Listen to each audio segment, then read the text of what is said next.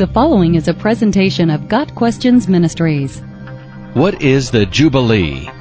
The word Jubilee, literally ram's horn in Hebrew, is defined in Leviticus 25 verse 9 as the sabbatical year after seven cycles of seven years, that is 49 years.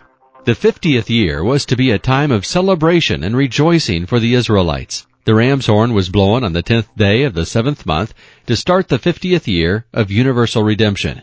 The year of Jubilee involved a year of release from indebtedness and all types of bondage. Leviticus 25 verses 23 through 55. All prisoners and captives were set free. All slaves were released. All debts were forgiven and all property was returned to its original owners. In addition, all labor was to cease for one year, and those bound by labor contracts were released from them. One of the benefits of the Jubilee was that both the land and the people were able to rest and be replenished. The Jubilee presents a beautiful picture of the New Testament themes of redemption and forgiveness. Christ is the Redeemer, who came to set free those who are slaves and prisoners to sin. Romans 8 verse 2.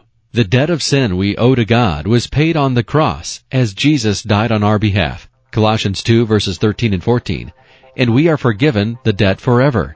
We are no longer in bondage, no longer slaves to sin, having been freed by Christ, and we can truly enter the rest God provides as we cease laboring to make ourselves acceptable to God by our own works. Hebrews 4 verses 9 and 10. Got Questions Ministry seeks to glorify the Lord Jesus Christ by providing biblical answers to today's questions. Online at GotQuestions.org.